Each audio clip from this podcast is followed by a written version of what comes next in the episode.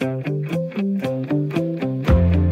lytter til Morgenmenneske med Tony Evald Clausen.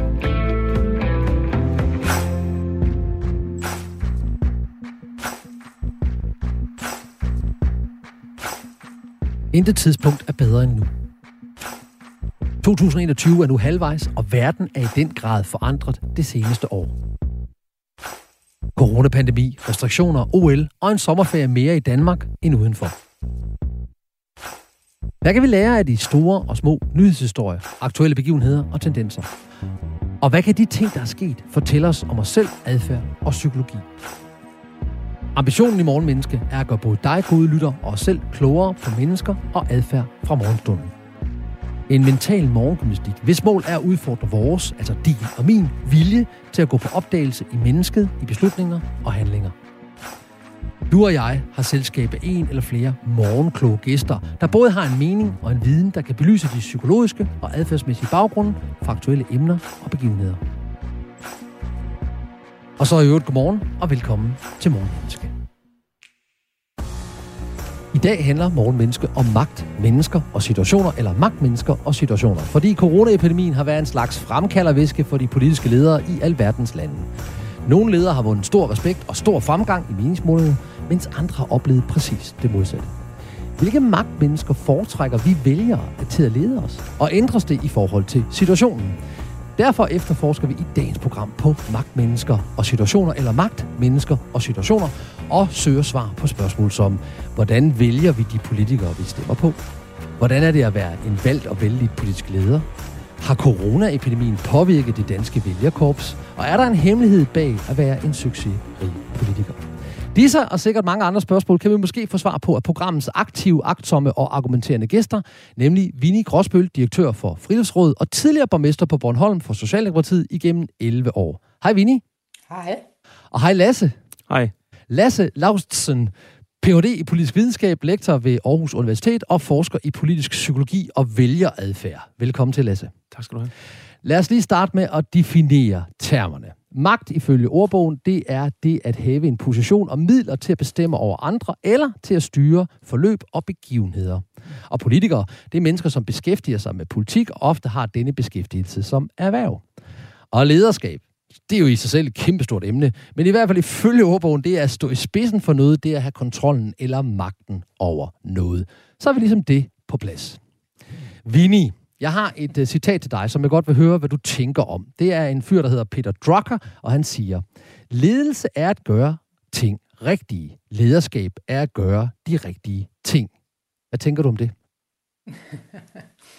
altså, det er jo meget kendetegnende for den gode leder netop, at de gør tingene rigtige, og at man også gør de rigtige ting i det, på det rigtige tidspunkt. Altså, der er jo meget ledelse, der også handler om timing, og det der med at kunne fornemme, hvad er det for en vej, vi nu skal. Så øh, jeg synes, det er klogt, tror jeg.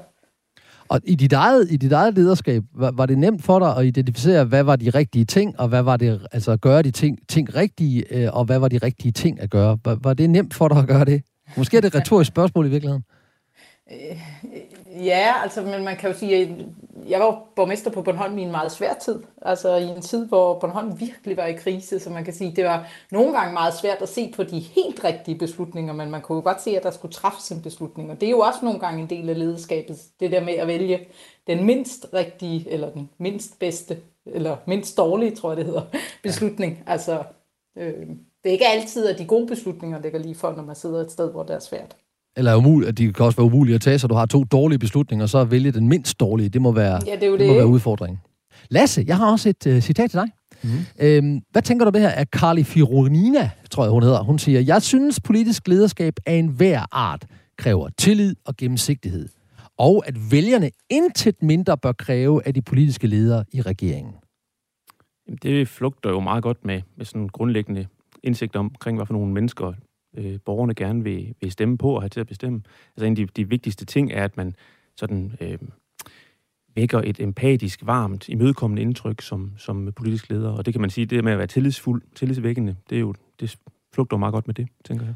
Men så har jeg et spørgsmål, fordi hvis det er rigtigt, så er der jo nogle politiske ledere, der i hvert fald i udlandet har vundet meget stor vælgertilslutning, øh, og så nærmest har fanatiske tilhængere. Jeg nævner i flæng nogen i Brasilien, nogen i Ungarn, nogen i USA. Øh, men de var ikke nødvendigvis særlig gennemsigtige, eller var de det? Hjælp mig til at forstå mm, det. Er det der, der er nok stor forskel på at blive opfattet som gennemsigtig, og så føre det, man kunne kalde en gennemsigtig øh, sådan magt øh, ud, øh, udmyndning eller magtanvendelse. Ikke? Altså, der er sådan en fyr som Orbán. Jeg tænker, at der er mange af hans øh, stemmer øh, i, øh, i Ungarn, der, der vil synes, han sådan set er en, en mand i øjenhøjde, en, der, en de har tillid til. Men, men derfra så til at nødvendigvis lige føre en, en politik, som på sådan nogle mere abstrakte måder kan ses som transparent og gennemsigtig, det, det, det, det, det tror jeg er to meget forskellige ting, og jeg tror, det, det jeg sådan, øh, startede med at sige noget om her, det, det handlede med om, hvad vælgerne tænker. Mm. Øhm, og der tror jeg, at man sagtens øh, kan forestille sig, at, at masser af ungarer og, og masser af, af, af folk i Brasilien vil synes, øh, at lige præcis øh, Bolsonaro og, og Orbán er, er gennemsigtige og i øjenhøjde med dem.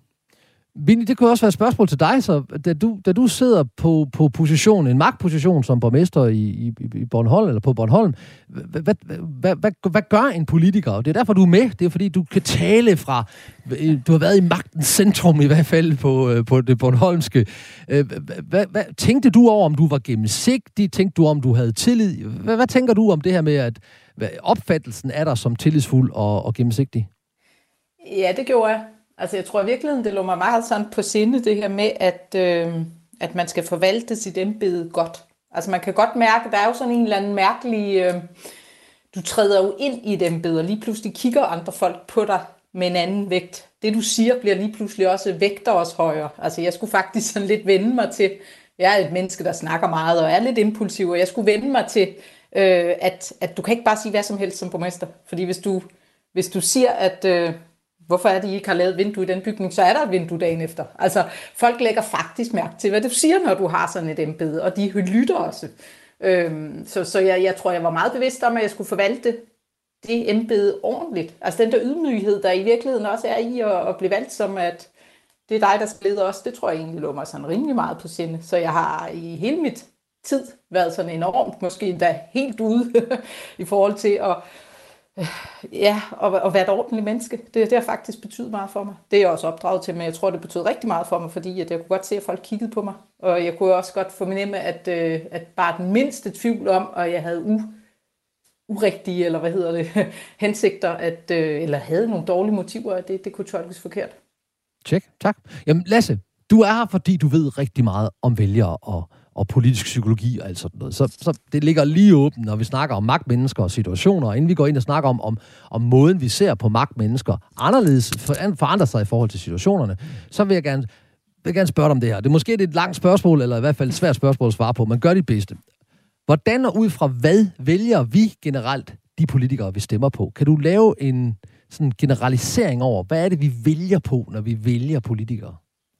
Ja, altså, der er jo, det, det kan jeg godt, øh, men som du siger, så er det nok, øh, man kan, der er nok mange svar på det spørgsmål, og der er nok også et, et, et meget langt svar, så jeg skulle forbi alle aspekter af det. Men jeg tror, øh, selvfølgelig er der, er der jo, øh, kunne man sige, heldigvis også, er der noget, øh, langt hen ad vejen, at stemmer vi på folk, vi er enige med, eller vi tænker repræsenterer vores holdninger. Så, så, så langt, øh, så godt, kunne man sige, så demokratiet er jo, er jo trods alt et demokrati, hvor vi stemmer på, på den person eller det, det parti, vi tænker bedst repræsenterer vores interesser. Men når det så er sagt, så, så en af mine hovedinteresser forskningsmæssigt er også at forstå, hvad er det så for nogle mennesker, vi vi ønsker, der skal repræsentere os. Øhm, også øh, måske på en anden måde end, end, end mine holdninger. Hvad er det for en, en type, jeg har lyst til, egentlig skal gives magten? Og, og der, hvis man kigger på tværs af tid og sted, og med en hel masse data fra valgundersøgelser rundt omkring i verden, så, så kan man se, at lige præcis det, vi snakkede om her før, med, med den her imødekommende, varme, gennemsigtige, øh, værende i øjenhøjde med borgeren, det er rigtig, rigtig vigtigt. Og det er faktisk også i mange studier, hvis man sammenligner det at være sådan et menneske, eller give indtryk af at være sådan et menneske, kontra hvis være sådan en, der, der ved meget, en, der er meget kompetent, en, der, der er øh, intelligent. Så det er også vigtigt.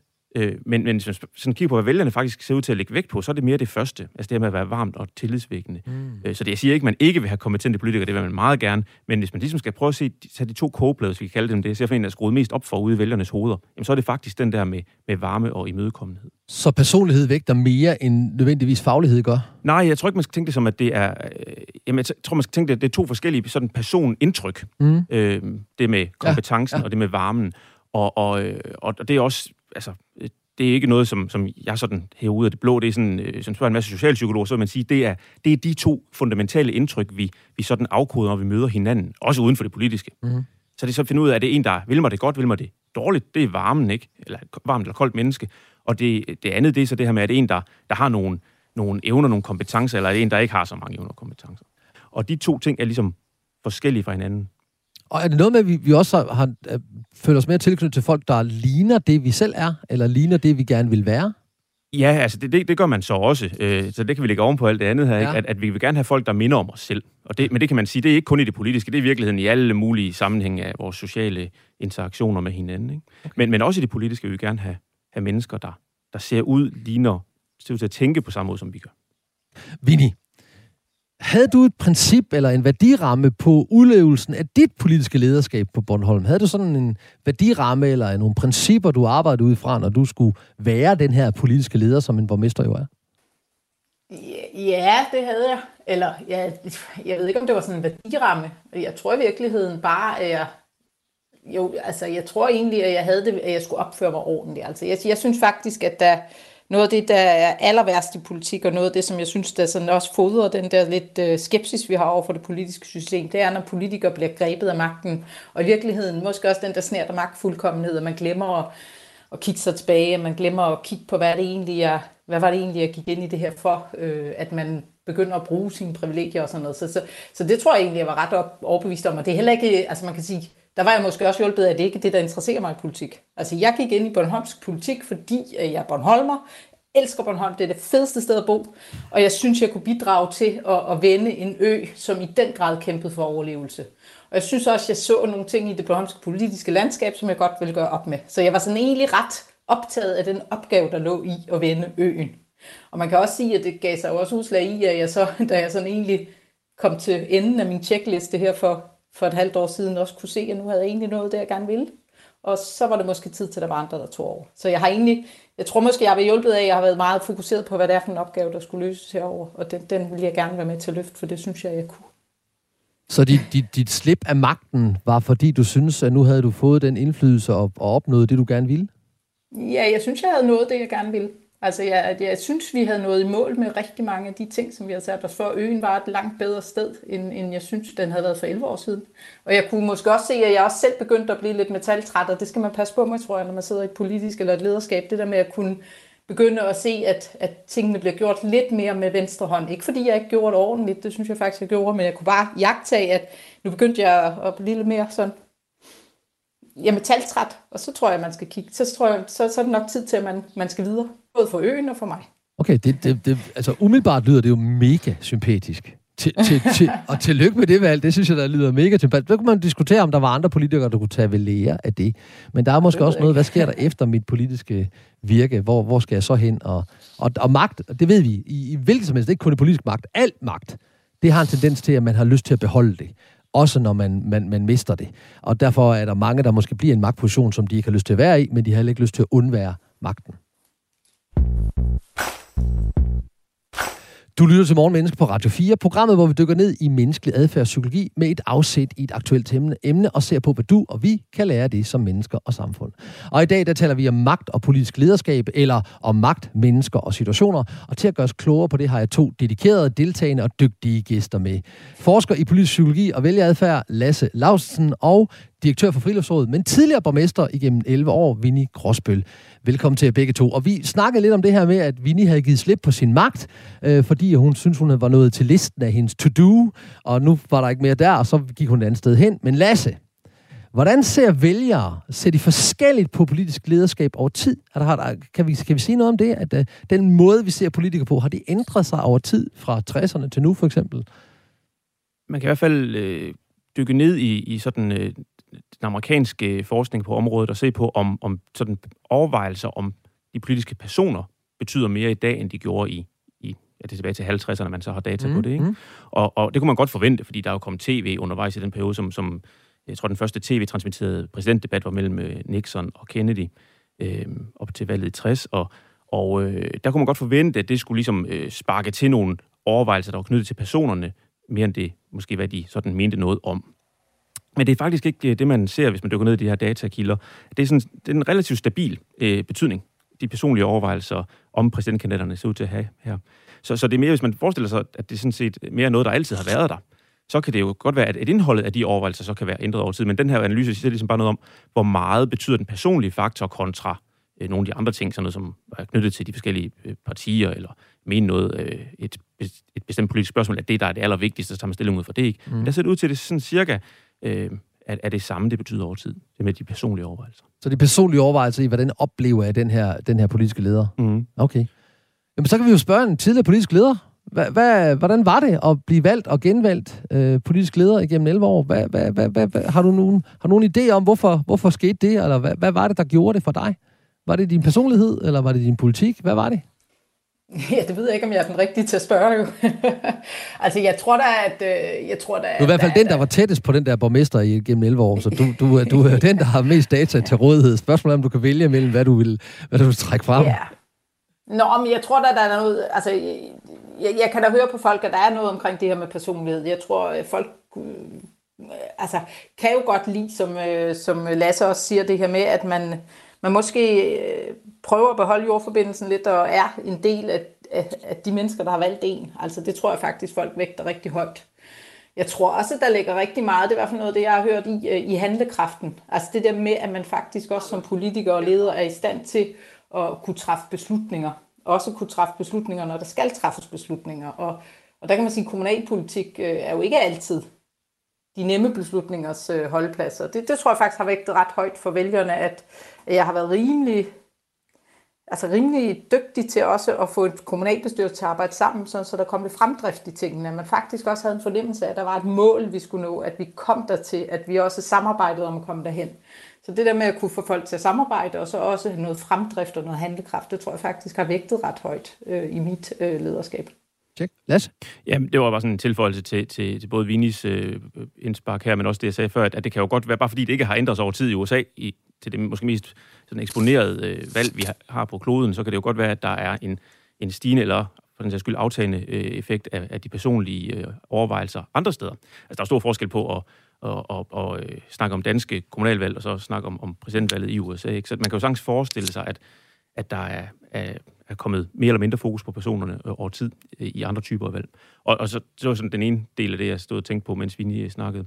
Og så den anden ting er også at det her med at og som Vinnie var inde på tidligere med hendes grund til at trække sig tilbage, men det føder måske også meget godt ind i det der med at vække et tillidsfuldt indtryk. Altså hvis, hvis man ligesom som Vinnie også sagde, øh, snarere beholdt magten for, og nu har man ligesom fået den, og så skal man også sørge med at holde fast ved den og gøre en hel masse ting ekstra, end det man egentlig havde tænkt sig, jamen så begynder man måske også at tage dårligere beslutninger, og ligne en, der heller ikke har magten, fordi man, man, man har noget på sinde øh, og, noget, og lyst til at hjælpe dem, der ligesom er øh, det samfund, man, man er blevet valgt af. Mm. Så, så, så der er nogle ting der, der selvfølgelig også hænger godt sammen, og man ved også fra en masse studier, at, at sådan nogle politiske skandaler af alle typer, øh, de, de føder lige ind i sådan nogle øh, nogle indtryk af, at så er det en kold skid, man har, man har med at gøre lige pludselig. Ikke? Og det, det har man ikke lyst til at vække det indtryk som politiker. Altså jeg synes, når jeg står og kigger ned over, over de statsministre, vi har haft i Danmark, at vi kan se, at der sker sådan en forandring af, hvad er det, hvad er det de, de, de fører op? Altså en Poul Nyrup op mod en Anker Jørgensen, op mod nogle af de tidligere, mod, op mod øh, Anders Fogh og så videre, så videre. Der er flere forskellige ting, der sådan siger, det er forskellige persontyper, øh, som har vidt forskellige udtryk, og den mindst folkelige var jo nok Poul Nyrup, øh, i hvert fald i medierne, sådan derfra, hvor jeg står. Det ved jeg ikke, hvad, hvad, hvad tænker du om det? Ja, altså, nu, nu er nok den, den første, jeg sådan selv kan huske for alvor. Mm. Øh, og jeg ved ikke, folkelighed er jo en sjov størrelse, for cykelhjelmshistorien ja, er, den er, er, jo, er jo... Ja, på sin vis er den jo også lidt folkelig. øh, men men, men øh, han bliver lidt til grin på det måske, men samtidig så, så er det jo også sådan, øh, jeg ved sgu ikke. Men, men, men nu, nu tænker jeg tilbage på det med et smil, men, men, men øh, men, men det, er jo, det er jo rigtigt, men jeg tror også, der er stor forskel, eller der, det ved jeg, der er også forskel på, hvad man, hvad man sådan ønsker på højre- og venstrefløjen. Så, så grunden til, at der kan være sådan forskel i, hvad for nogle personlighedsindtryk man, man, øh, man øh, stemmer ind, jamen det, det kan også komme fra, at, at befolkningen jo så i det ene tilfælde har valgt en borgerlig øh, statsminister og en, og en venstreorienteret i det andet tilfælde. Er der en hemmelighed, Lasse, bag ved at være en succesfuld politiker? Øh, i forhold til at blive valgt, ja, tænker jeg så. Ja, fordi ja. det er sådan ligesom præmissen. Ja, øh, du må, nå, altså, alle altså, kan jo blive valgt. Altså, det er lidt ligesom at blive leder, ikke? Altså, alle kan blive leder én gang. Jo. Spørgsmålet er ikke, om de, spørgsmålet er, om de kan blive ved med det. Ja, nej, men jeg tror, at hemmeligheden er jo så ligesom at ikke at, at, at, at tabe... Det, det er måske meget i tråd med det, vi har snakket om hidtil, ikke? Altså, ikke at tabe på den der tillids varmekonto. konto Altså, og det kan måske være svært netop også, fordi, som Vinnie siger, man er nødt til at tage upopulære beslutninger nogle gange, og det kan jo godt komme til at lugte af, at du så lige pludselig ikke vil det bedste for dem, du er sat i, sat i spidsen for. Øhm, så, så der er nogle ting der, der kan være svære at, at opretholde, hvis du også skal tage de ubehagelige beslutninger, forestiller jeg mig. Okay. Vinnie, samme spørgsmål. Hvad var din hemmelighed til at blive genvalgt på Bornholm? Jamen, det, det, altså, det er jo virkelig det jeg, det, jeg har sagt. Det der med, at jeg tror, der var det der med at være optaget af at løse problemerne, det med at være optaget i at, at, at knytte folk sammen, altså skabe et samarbejde på tværs af interesser. Øh, da jeg trådte til, havde vi haft en kommunalbestyrelse, der slog, så det bragede, og det vil sige, at al energien blev brugt på at bekæmpe hinanden, og, øh, og det var vi nogen i, i den nye kommunalbestyrelse, der besluttede os for, at det skulle vi ikke gøre. Så vi lavede sådan en kollision mellem Venstre og, og, og, og Socialdemokraterne og styrede øen derfra og, og prøvede at fokusere på at få øen op igen. Og det tror jeg i virkeligheden har en meget stor sådan samklang i, i, i befolkningen. Det der med, at man ser nogle politikere, der i virkeligheden ikke er så optaget af at, at genere hinanden eller lave politiske skandaler, men, i virke, men, men, men mere forener kræfterne i at, at være optaget i at løse de her komplette problemer eller komplekse problemer. Ja, men jeg, jeg, jeg, jeg køber præmissen 100%. Jeg siger bare, det undrer mig, at fordi vi jo typisk ser, at det er det modsatte, der sker. Altså splittelsen, ikke samlingen, ikke det fælles træde. I kunne, du kunne mødes med Venstre, jeg er sikker på, at der også har været nogle kameler, du skulle sluge, og nogle de skulle sluge, men I havde et fælles træde, nemlig øen. Øhm, og det savner jeg i hvert fald som, som almindelig vælger en gang imellem i de dialoger, der findes nu i, i offentligheden, at det virker meget som om, enten så er du på blå, eller så er du på rød hold, og vi snakker ikke sammen. Undtagen lige Lars Lykke, der så kommer ind og siger, at han er, han er moderaterne, og, og man kan ikke helt, jeg kan i hvert fald ikke helt slippe tanken om, at det handler også om, at han gerne vil tilbage. Øhm, at, at lige pludselig kommer den her hen over midten tanke, fordi han gerne vil tilbage. Og det bringer mig egentlig over til, til, til et spørgsmål, inden vi går til nyhederne, som du måske kan hjælpe mig med. Hvordan ser vælgerne på politikere, der sidder i en magtposition igennem længere tid? Altså, Vinnie har sat der i, i 10 år. Vi ved ikke, hvad de tænker på Bornholm. Det er i hvert fald ikke undersøgt. Jeg har ikke. Måske har du. Øh, men hvordan tænker vi om politikere sidder i lang tid på en magtposition? Øh, det, det tror jeg desværre, der, der er ikke noget entydigt svar der, vel? Men, men jeg tror, øh, flere ting. Jeg tror, den, den, det mest veletablerede er jo, at man også får en, for eksempel i, i Vinis tilfælde, kunne man få en, snakke om en borgmester-effekt, øh, at man ligesom får en bonus for at have, have udøvet magten godt, øh, også på en kompetent måde der, men, men det er den ene ting, tænker jeg, det, det er vel etableret, det, det finder ligesom sted, at, at Øh, i USA snakker man om en competency-bonus, øh, at, at hvis du ligesom er valgt ind, jamen, så er det nemmere at blive valgt ind igen. Fordi du er kendt, og du øh, kan også ligesom bryste dig at have fået noget lovgivning igennem. Øhm, men, men når det så er sagt, så, så er det jo klart, som jeg også var inde på før, så hvis man tager beslutninger, så nogle af dem vil uværligt være øh, ubehagelige for nogle af de borgere, man, man øh, leder. Og, og det kan jo, og man kan også sige, hvis man tager mange beslutninger, så kan det også blive taget dårlige beslutninger, der kan også blive taget beslutninger, som på en eller anden måde kan give et indtryk af, at du måske er sådan lidt en, en, en kold skid, som jeg sagde før. Og det, det kan jo så underminere den bonus, som du ellers ville kunne opnå. Så jeg tror, der er både noget, der går i den ene og den anden retning, og jeg tror, det er sværere i virkeligheden at opretholde det der øh, indtryk af at være i øjenhøjde, jo længere du sidder i i øh, parlamentet, eller som borgmester, eller som politisk leder. Ikke? Men er det også sværere, Vinnie, er det sværere at være i øjenhøjde, når man har siddet i en magtposition så lang tid, som du har? Krævede det mere energi af dig, ligesom at komme ned i øjenhøjde med, med dine vælgere på Bornholm?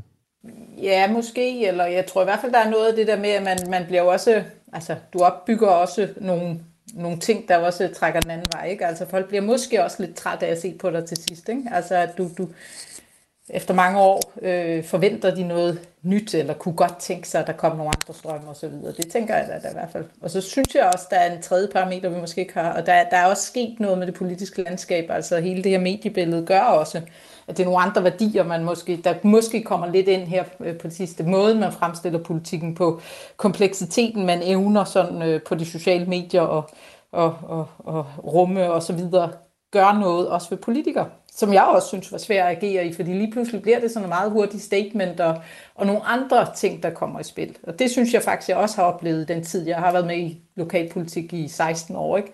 Og synes, der er, en, er sket en, en udvikling, som ikke har været godt Altså, jeg synes faktisk ikke, det er en god politisk udvikling, vi er inde i øjeblikket. Og, og hvad er det for en udvikling, du tænker på? Er det, fordi det bliver meget mere one-liners på de sociale medier?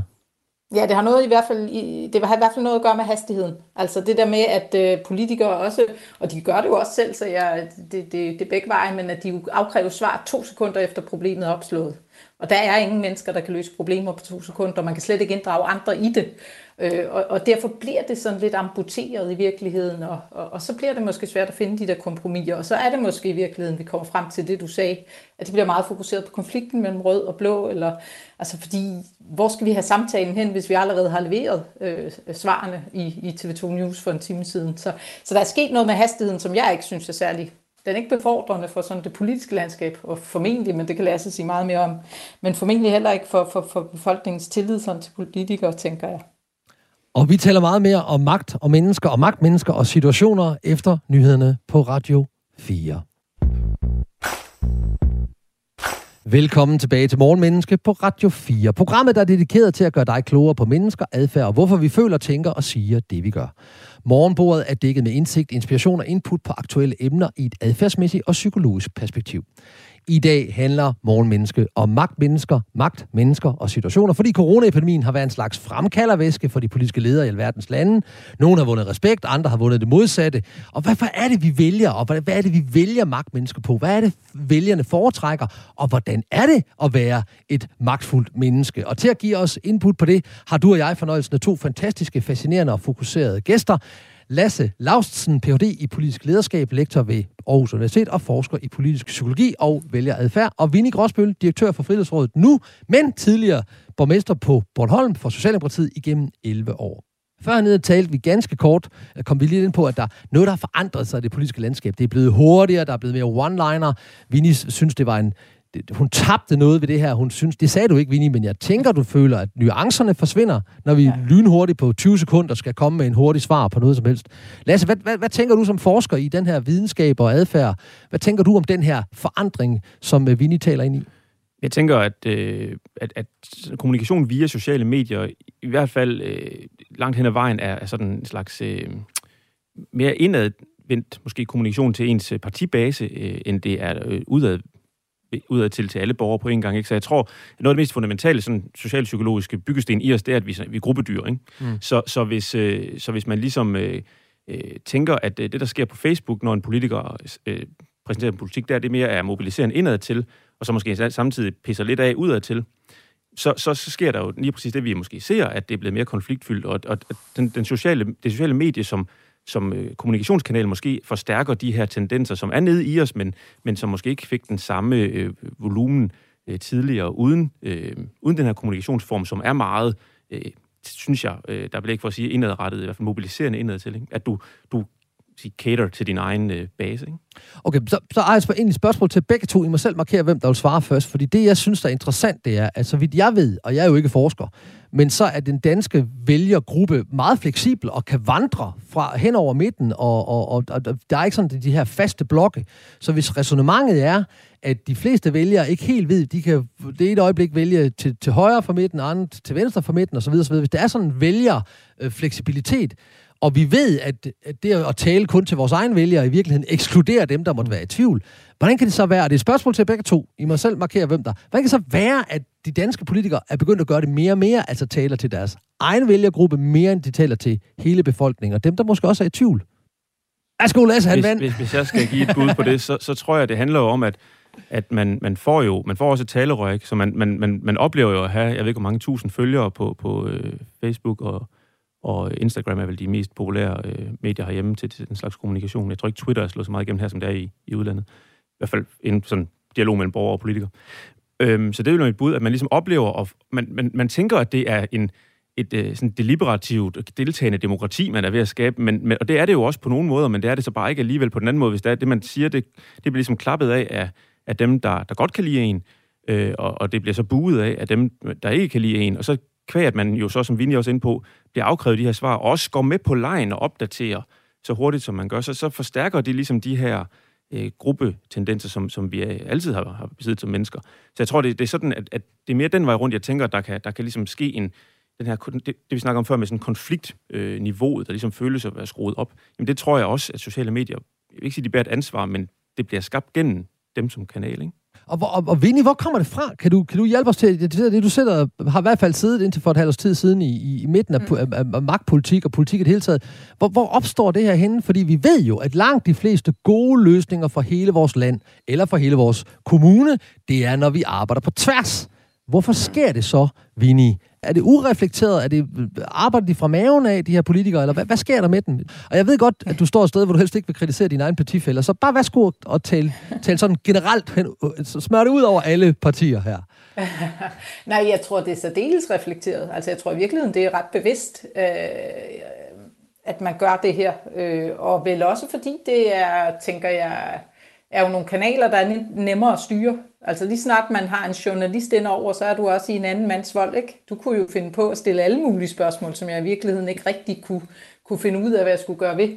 Øh, når jeg kommunikerer på Facebook, så kan jeg jo gøre det envejs, og jeg behøver jo ikke nødvendigvis at svare på de spørgsmål, der så kommer ned i den tråd, og det gør statsministeren for eksempel jo aldrig. Øh, det kan hun jo heller ikke, fordi der er så mange, men altså den der, altså, den der illusion om, at der er en debat inde på Facebook, er måske ikke så at den er måske lidt hul, fordi det, det er meget envejskommunikation. Det tænker jeg, der som politiker er enormt øh, også, øh, ja, hvad hedder det, fristende, eller øh, altså atroværdigt. Det er jo, det, det, det, det er jo en nem måde, eller det, det, du har stor styring på det, det tror jeg, der er, er, er en af de store sådan, årsager til, at man vælger den form. Altså. Ja, det, det, det er jeg helt enig i. Øhm, jeg snakker også med nogle journalister for nylig, der, der sådan arbejder med politijournalistik, og de siger jo også, at de føler at de har, de har mistet øh, grebet om det her, ikke? fordi jamen, de kan jo ikke øh, få, få politikere i tale, som de kunne engang. Øhm, og, og så det, det, ligesom, ja, det, det tænker jeg helt åbent, det er fuldstændig ret i, øh, Vinnie. Øhm, men, men det her med, øhm, med, med, hvad der så bliver kommunikeret, man kan også sige, det er jo fuldstændig øh, nonsens, at en makralmad kunne få så meget øh, eksponering, som den fik, øh, da vores statsminister øh, lagde den på Instagram. Ikke? Men men ikke desto mindre, så, så kan man sige, det taler jo også ind i det her, dem der kan lide Mette Frederiksen, de, de siger, nej, hvor er det dejligt, hun er en af os, ikke? Og så dem, der ikke kan lide hende, de synes, det er fuldstændig til grin, at, at det er det, der hun skal bruge sin, sit talerør øh, til og, og fortælle sig om, at nu spiser hun makrelmad. Øh, så, så der er jo sådan en, selv det apolitiske bliver, bliver ligesom genstand for den her konflikt. Øh, det tænker jeg, det på en eller anden måde er, er lidt interessant, at, at et, som, det var sikkert et forsøg på at, at være folkelig, men det bliver ligesom fortolket på en helt anden måde på dem, blandt dem, der ikke er, er Mettes øh, kernevælgere. Ikke? Der er noget interessant i det her, fordi det er faktisk også det, jeg gerne vil snakke om med jer. Det er det her med, hvad er det, der sker med vores lederskab i krisesituationer, eller i fremgang, eller i modgang. Og jeg på ingen måde vil være, være forsvar af hverken af, af, af Mette Frederiksen eller nogen som helst andre. Jeg vil bare gøre opmærksom på, at der var masser af andre medbilleder før makralbilledet. Altså, der har været masser af andre situationsbilleder, hun har lagt op på Instagram, men vi har måske ikke været så meget, øh, så meget opmærksom på det, fordi at vi har været optaget af coronakrisen. Da den så ligesom vi får coronatræthed, jamen så skal vi snakke om noget andet. Jeg vil våge den påstand, selvfølgelig er det arrangeret, at hun har den her makralmad. Altså, selvfølgelig er den i, i scenesættelse. Men var det, fordi hun ikke ville tale politik? Var det, fordi hun lavede sådan decoy og håbede, at, at så snakker vi ikke om det, er reelt politisk laver? Fordi så er det noget af en satsning at lave, og tro, at en makralmad kan tage så meget opmærksomhed. Det kunne vi jo ikke vide, før hun gjorde det. Eller er det bare en den måde, som politikere i dag arbejder på? Det er, at de hele tiden lægger situationsbilledet op, og så laver de politik. Det lyder som et retorisk spørgsmål, det er faktisk et åbent spørgsmål, Lasse. Kan du hjælpe mig her? Nå, men jeg tror at det er helt fuldstændig bevidst, det der foregår. Det er der ikke tvivl om. Er ja. vel, det, det, som det er bevidst, når Christian Jensen stillede op i Vild med Dans, eller Dan Jørgensen er med i Kender du typen? Altså, det, det, det er jo fuldstændig øh, bevidst valg, de foretager. Og, og det er jo også, jeg tror igen, det, det fører tilbage til den der, øh, et, et, om det så er bevidst eller ubevidst forsøg på at, at, at skabe et billede af dem selv som værende i øjenhøjde med, med vælgerne, og, og ligesom være, hvor vælgerne også er, og interessere sig for det, som vælgeren enten godt kan lide, vil med dans, eller øh, er nødt til at gøre, pusse vinduer. Det, det, det, det ved jeg jo ikke, om det er bevidst eller ubevidst, men jeg tænker, det er da fuldstændig det, det føder ind i, at man prøver at tale til sådan den, den gennemsnitlige, øh, almindelige, jævne borger, ikke? Men er det, tror du, Lasse, sådan hånd på hjertet, der er mig imellem, og så gør vi bare ligesom om, der er ikke nogen, der hører det her. Tror du, det var en forsøg på at aflede opmærksomheden væk fra den førte politik? Nej, det, jeg kan ikke huske, hvad der præcis kørte på det tidspunkt, øh, da makralmaden øh, blev, øh, nummer et på vores Noget med nogle restriktioner men... og nedlukninger, det er bare det vildeste gæt, jeg har her. Ja, ja jamen, jeg kan huske bare noget konkret, om det var sådan et eller andet med, at... Øh, det var ikke under mink. Nej, det var altså, det, det, det, jeg tænkte, det var, det var ikke under mink. Nej. Og det var heller ikke under Støjbær og, og alt det der, nej, det var det ikke. altså, jeg, jeg, jeg, ja, det kan godt være, at det, det var et forsøg på det, men jeg tror også bare, det var et forsøg på måske at... at hvis jeg skal gætte på, hvad der... Hvad, hvis jeg nu havde kommunikationsrådgiver, så havde forestillet, forestillet mig, hvad jeg kunne have rådet hende til den sammenhæng, så kunne det være sådan med, nu sker der alt det her, som er sådan lidt, lidt noget hårdt noget, som, som er en masse ubehagelige politik, der skal gennemføres. Husk nu også på, at du skal være et menneske, som de kan lide. Gør noget. Kan vi gøre noget derovre på den anden, mm. øh, på, i den anden øh, del af banen? Det vil være mit, mit bud, men, men altså, hvorfor det så lige bliver en makrel med, det, det kan man jo Ja, ja, ja, her er mit vildeste gæt ud fra menneskepsykologi. Det er, fordi hun godt kan lide makrelmad. Ja, altså, det, det er mit vildeste gæt. Ja. Men, øh, men jeg ved det ikke. Det kan også være, at de har lavet en fokusgruppe, der siger, hvad er det mest folkelige, vi kan? Det er makrelmad. Men jeg tror, de fleste ville have sagt lever på steg. Men der, der we go. Vinnie, vi går lige over, for jeg vil godt snakke om krisesituationer og lederskab med dig, mm. fordi du har siddet i den. Du var 11 år, og det kan ikke kun have været gode år. Der har, du startede selv med at snakke om, at det var, der var krise, da du startede og sådan noget. Og, og der, var, der har så været gode tider, der har været rigtig dårlige tider, hvor I har været i krise på Bornholm, uden jeg kender alle detaljerne. Men kunne du se, om dit, ændrede dit lederskab sig i forhold til, om der var krise eller fremgang? imellem 2010 og 2020, hvor, hvor, hvor du øh, var på posten som borgmester. Kan du retrospektivt øh, lave nogle refleksioner over, om du ændrede den måde, du var leder på? Ja, det tror jeg, jeg gjorde. Altså, jeg tror, der er meget stor forskel på, om du leder netop i en krisetid øh, eller ej. Og jeg kan også se, at opbakningen til mig er i virkeligheden også større i krisetid, end den er øh, det, på det tidspunkt, hvor det går godt. Altså det er lidt ligesom, og det tror jeg jo også, man kan se, hvis du kigger på Mette Frederiksen igennem corona, at det der med en yderfjende, der er ikke noget så godt som en yderfjende, der forener os. Fordi så øh, er de der småtterier, som vi ellers går op i, dem, dem lægger vi til side, for vi ved godt, at nu er det svært, nu skal vi holde sammen, og der er én vej frem. Og der kan vi rigtig godt lide, tror jeg, eller det, det tror jeg, at langt de fleste mennesker kan rigtig godt lide, at der er et menneske, der siger, jeg har set lyset. Altså bogstaveligt talt i virkeligheden. Det der håb i, vi skal nok komme igennem, jeg skal nok lede os igennem, vi skal lige, det tager lidt tid, men kom med her. Altså, der er et eller andet i politikere, der, der kan se det der håbet forud, men jo også kan, kan, kan få mobiliseret, så vi sådan følger med. Så jeg tror, hvis du kigger henover, hvis du kigger på mine stemmetal, så er de langt, langt, langt højere i krigstiden, de er ellers. Fordi det, det er også ligesom, det kunne jeg også godt mærke som leder, at, at der, hvor det i virkeligheden begyndte at gå godt, jamen så er det alle de andre små ting, der begynder, mm. ikke? Og så, og så er det, altså, så er det nogle andre ting, man skal tage sig af. Og så er det mere, i virkeligheden også lidt mindre kontrollabelt i virkeligheden, fordi det var lidt uforudsigeligt, hvad det var, folk så lige pludselig syntes var et problem. Altså, jeg er fuldstændig med på, at du er en slags stewardesse i cockpittet, ikke? Du er sådan en slags, uh, man, man sidder der, og det, det, man er voldsomt turbulent, og så kigger man op på stewardessen, og hun eller han, uh, stewarden, ser helt vildt rolig ud, og så langt til de gør det, tænker jeg, så falder vi sgu nok ikke ned. Især hvis de ikke sætter fastspændt og sætter og slår korsestegn foran, uh, foran, foran hovedet af ansigt og krop, så, så tror man, det, det er godt. Men jeg kunne godt tænke mig, når du er så åben omkring det her, hvad gjorde du helt så? Hvad skete der inde i dig i de her krisetider? Hvad, hvad, hvad, hvad gjorde du med din tvivl? For du kunne jo ikke det har du allerede sagt, sådan rigtig vist den. Hvad, hvad gjorde du? Jeg pakkede den i virkeligheden ret langt væk, fordi jeg tror, det, altså, er der noget, der er rigtig, rigtig giftigt i virkeligheden i en krigstid, så er det jo, at den, der står i spidsen, også viser, at det her, det tror jeg sgu ikke rigtigt på, eller sørger mig ikke rigtigt på. Altså det der med, at, at øh, jeg havde også stunder, kan jeg jo sige nu, i mit lille lønkammer, hvor jeg tog et glas rødvin og tænkte, hold da op, det her det er svært. Jeg kan huske, jeg blev borgmester lige, bag, øh, lige på kant af finanskrisen jo, og, og den ramte Bornholm rigtig, rigtig hårdt. Øh, og vi havde nogle år i 11 og 12 og 13, som var voldsomt, voldsomt. Altså virkelig voldsomt. Kæmpe afvandring og nogle mega store budgetreduktioner, og det hele gik bare nedad. Og så ringer, øh, så står vi der midt, eller i starten af 2014, hvor det er allersværest og så ringer en onsdag aften den administrerende direktør for Danish Crown og siger, at nu kommer vi over i morgen tidligt, og vi kommer til at lukke øens største private arbejdsplads. Ej, anden største private arbejdsplads. Det var 400 arbejdspladser i en kæmpe krisetid som røg. Og der kan jeg huske, at jeg tog et glas rødvin, og så tænkte jeg, hold da op, det her bliver svært. Hvad siger altså, jeg nu for at give håb? Ja, det tager jeg for mig selv. Og så stod vi op torsdag morgen, og så er det jo netop en øvelse. Og det tror jeg i virkeligheden er det, man, altså, som måske er lidt lederskabet i det. Det er jo en øvelse at sige, okay, der er en opgave, den løser vi. Og det gjorde vi. men, men det tog jo et halvt år at løse den, men, men der er et eller andet i at, at pakke sin tvivl væk, og også indgyde, at det her skal nok gå. Fordi ellers så bliver folk jo også tvivlsomme. Det er meget åbent. Tak for det. Tusind tak. Du lytter til Morgenmenneske på Radio 4. I dag taler vi om magt og politisk lederskab, magt, mennesker og situationer, eller magtmennesker og situationer. Og vi er beriget med to duelige, driftige og dynamiske gæster til at belyse emnet, nemlig Vinnie Gråsbøl, direktør for Friluftsrådet og tidligere borgmester på Bornholm, og Lasse Lausten, forsker i politisk psykologi og vælgeradfærd. Og Lasse, hvad gør kriser og fremgang for vælgernes valg i stemmeboksen. Altså Churchill for eksempel, det ved de fleste ikke det her. Han vandt godt nok 2. verdenskrig, eller var med til det, men han tabte valget lige bagefter. Så kan du, kan du hjælpe os til at forstå lidt, hvad gør det? Hvad gør vores valg af vælgere i krisetider eller, eller i fremgangstider?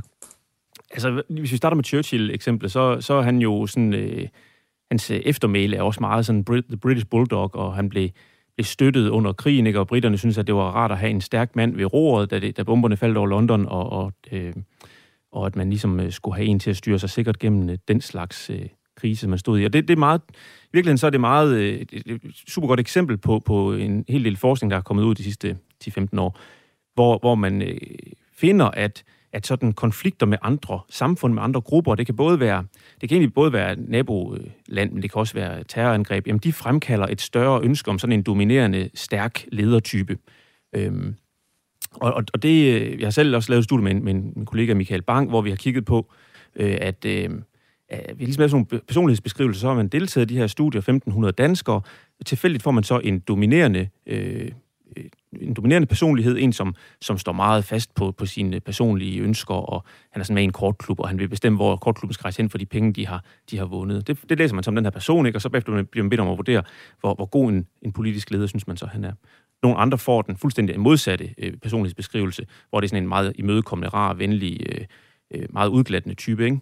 og de skal så også sige, hvor godt de synes om ham. Og der kan man så se, at danskerne generelt set synes bedst om den rare imødekommende selvfølgelig. Det var ligesom det, jeg startede med at sige også mm. tidligere i morgen. Ja. Men når vi så nu efter geninterviewer folk, og så der, øh, der har vi så øh, lavet et lille twist på, på hele setup'et. Så der er nogen, de skal tage stilling til en konflikt med Rusland om nogle naturressourcer i det arktiske hav. Og dem, der har fået den historie, skal tage stilling ud til, hvor god en politiker de synes, øh, altså de, det er den samme politiker, de læste om sidste uge, nu skal de vurdere ham i forhold til den her situation med Rusland. Der ser vi så, at det hele vender rundt, så dem, der har fået den dominerende beskrivelse af politikeren dengang, synes nu faktisk, at han er mere kompetent som politiker, end den imødekommende, ikke-dominerende type. Og det fortæller os, at der er det her, øh, på en eller anden måde indladet i vores psykologi og vores idé om, hvem der skal bestemme, jamen så er der det her, øh, kaldet sådan en slags kontekstfølsomt element, ikke? at vi, vi, vi vil gerne have den her mere dominerende, øh, alfa-agtige, stærke type, jo mere konflikt med andre grupper, der er. Hvad med dig, Vinnie? Er du en øh, dominerende alfa-agtig type, der, øh, der tog lederskabet og sagde fremad, fremad her i krisetiden? Ja, jeg tror da nok, der er nogen, der synes, at jeg, jeg også kan fremstå, øh, altså bestemt i hvert fald. Er du, er du skrab? ja, det tror jeg da godt, du kan finde enkelte, der siger. ja, vil du beskrive, hvad betyder det i din kontekst? Altså, du, du, du har jo fastholdt din, din position, uanset om du så vil være ved det eller ej, igennem 11 år på Bornholm, og det har du jo ikke gjort uden hårdt arbejde. Så hvor mange refleksioner gjorde du, om du var skrab, eller du var blød, eller du var nærende, eller hvad du nu var? Jeg, ved, jeg er helt med på, at du har fortalt, at du gerne vil være i øjenhøjde og sådan noget. Men den udlevelse af din personlighed, var det noget, du tænkte over? Altså, jeg, øh, jeg tænker ikke, jeg var skrab. Altså, skrabe mennesker er jo nogen, der også skælder ud, og jeg er faktisk øh, meget, meget lidt skælden ud. Altså, øh, jeg tror faktisk ikke, at det at skælde folk ud, det, det nytter ikke noget. Så, så jeg tror egentlig ikke, jeg er skrab, men jeg tror, jeg fremstår, og det er jeg også som menneske, meget beslutsom. Og jeg er også relativt ærlig i forhold til at sige, at det her bliver svært og så videre. Så, så jeg tænker, at det er måske altså, det, det, det er måske den, jeg har, har styret med, ikke? At, at der skal noget fremdrift. Jeg har heller aldrig lagt skjul på, at jeg havde store ambitioner for øen. Altså det her det er det mest fantastiske sted på øen, på jorden, derfor skal vi også udløse det. Altså, og det kan jo også, den der, den der lyst til at have ambitioner, kan jo også nogle gange, det kan man godt slå sig på os en gang imellem, fordi det, det virker jo også nogle gange lidt dominerende, det der med at tør at sige højt, at, at jeg tror på det, jeg kan lykkes osv. Så, så jeg siger, ja, jeg tror da, at du kan, kan nok finde enkelt Bornholmer, der synes, jeg, jeg, jeg fremstår en lille smule hård i kanten, måske øh, beslutsom. Øh. Men det giver jo meget god mening med det, du lige sagde, Lasse, at i krigstid har vi jo også brug for en, der fremstår lidt hård og lidt, lidt beslutsom og, og, og kunne sætte en retning. Ja, helt sikkert. Øhm, uden præcis at, at, at vide, hvordan man har øh, set på, på den økonomiske krise der i, i, på Bornholm i, i starten af, ja, ja, efter, efter finanskrisen ramte, så, så kan man sige, det der måske også er værd at, at sådan, øh, huske på, det er, at øh, kriser er ikke bare kriser. Altså, mm. kriser kan være forskellige ting, ikke? det, jeg snakkede om før, var sådan kriser med andre samfund, hvor det sådan er mere krudt og kugleragtigt, eller, eller øh, sådan øh, konflikt. Øhm, hvorimod at finanskrisen har lidt en anden karakter. Det, det, man kan nok godt finde nogen, der kunne være, der man kunne sådan øh, sætte, øh, sætte ansigt på krisen og sige, det er deres skyld, men, men det er ikke på samme måde en konflikt med nogle andre mennesker på den måde. Og der tror jeg, at, at ud fra hvad vi sådan øh, har været i stand til at, og, øh, massere frem i vores øh, dataindsamlinger, jamen så, øh, så, så tænker vi meget forskelligt øh, omkring kriser, afhængigt af, hvilken type vi står overfor. Og, og det, jeg forklaret før, er meget bundet op på det her med konflikt med, med nogle andre mennesker øh, eller et andet samfund. Altså det, jeg synes var interessant, og det er også til begge to, det var jo, at i det øjeblik, at coronakrisen trådte frem, så skulle Mette Frederiksen jo, øh, fordi hun er jo hun har jo virkelig to funktioner. Hun er mennesket, Mette Frederiksen, og mor, og, og kone, og datter, og ven, og alt muligt andet. Og så er hun statsministeren. Så i det øjeblik, at vi kom til den, den 11. marts, så skulle hun ligesom træde karakter over for, over for hele befolkningen og være, være den her karakterfulde. Og det, der så sker lige umiddelbart efter, det er, at hendes popularitet stiger enormt højt. Øh, også meget højere, men er stort set stadigvæk, eller har været rimelig steady. Det kan være en lille bitte smule faldende nu i forhold til tilsyn til Socialdemokratiet, men det har været altså, virkelig, virkelig flot. Vinnie, det, det er jo ikke kun politikken, er det er det, det? Eller er det også øh, situationen, der gør, at, at der er så mange, der kommer til hende der? Hvad tror du? Jeg ved godt, at du er socialdemokrat, men øh, kan du sige noget bevinget om det alligevel? Nå, men jeg tror, der er, der er noget i det der med, at, øh, at lige pludselig, så kan man jo godt mærke tingene i nakken på en, og derfor så rykker man også lidt tættere sammen, mm. altså i bussen. Ja. Altså man, man, man, man, som almindelig menneske, som almindelig borger i Danmark, så stiller man ikke så mange spørgsmål til dem, der leder magten. Man er i virkeligheden mere optaget af, at de fremstår som om, at de netop har styr på det, og den de ved, hvor de vil hen, ja. og de får os igennem. Ikke? Så, så jeg tror da, at du, det lyder forkert, men du har måske også lidt længere linje i sådan nogle, linje i sådan nogle situationer, fordi at du netop som, som almindelig vælger ikke stiller de samme spørgsmål. Altså du følger i virkeligheden bare med. Der var jo nogen, der sagde det der med, at hvis Mette siger hop, så hop. Hvis Søren siger hop, så hop. Ikke? Altså, at, at lige pludselig bliver der også lidt sådan, den der kritiske stillingtagen bliver lidt parkeret, fordi vi godt ved, at det her det er altså en situation, der er helt speciel og måske også lidt farlig. Og det gjorde den jo også, Lasse. Altså, der skete jo noget. Altså, oppositionen var jo stort set fraværende. De, de, øh, nogen ville sige retrospektivt, at de var gummistempel for øh, en hvilken som helst beslutning, der taget i regeringen. Så sagde oppositionen, jamen det gør vi. Øh, selvom de brokkes over, at de ikke havde tid nok til at læse papirerne, og de ikke altid vidste, hvad de sagde ja til, osv. osv., osv. Er der sket noget med det danske politiske landskab hen over coronakrisen, som, som du ser det? Jeg tror, der skete noget i starten, som Vinnie også er inde på, at man rykker ligesom tættere sammen i bussen, og i, i sådan internationale øh, politisk adfærdsforskning snakker man sådan en rally around the flag-effekt, mm, at man ligesom ja. man, man, sammen man, om Man samler om sig rundt om, om flaget, man samler sig rundt om personen. Ja, og, og det, det, det skete jo. Øh, men så tror jeg også, at hvis det ikke allerede var begyndt øh, før minkskandalen, så fik minkskandalen da i hvert fald øh, tingene til at gå tilbage til sådan øh, øh mere øh, klassisk Christiansborg og, og, øh, og, og et klassisk konfliktniveau, ikke? hvor man ligesom er uenig om, om tingene igen. Så jeg tror, at vi er tilbage i, i noget, der minder om det, vi så før. Øh, krisen nu, i, i, i hvert fald også øh, mange måneder tilbage. Men det er da rigtigt, at, at, at, at det er sådan rullet foråret sidste år, der, der var der jo ikke uenighed, som, som vi er vant til at se det. Der var man jo ligesom øh, klar på at støtte op om regeringspolitik, og det, det tror jeg da også, at de fleste danskere og de fleste borgere rundt omkring i verden vil synes, at det er den rette måde at gøre det på. Vi er ligesom nødt til at, det vi gør, skal vi gøre sammen, fordi det er ikke noget, vi løber i sin retning. Vi skal ligesom trække i, i fælles øh, retning her. Hvad tænker du, Vinnie, om det? Har du, har du, jeg... Ja, værsgo. Undskyld. Ja, det tror jeg er rigtigt. Altså, det tror jeg er rigtigt, og det, der bliver spændende, er vel også at se, hvad sker der med det politiske landskab nu, når corona forhåbentlig, eller det er det vel, begynder at, at, at, at, at, sådan at, at slippe taget.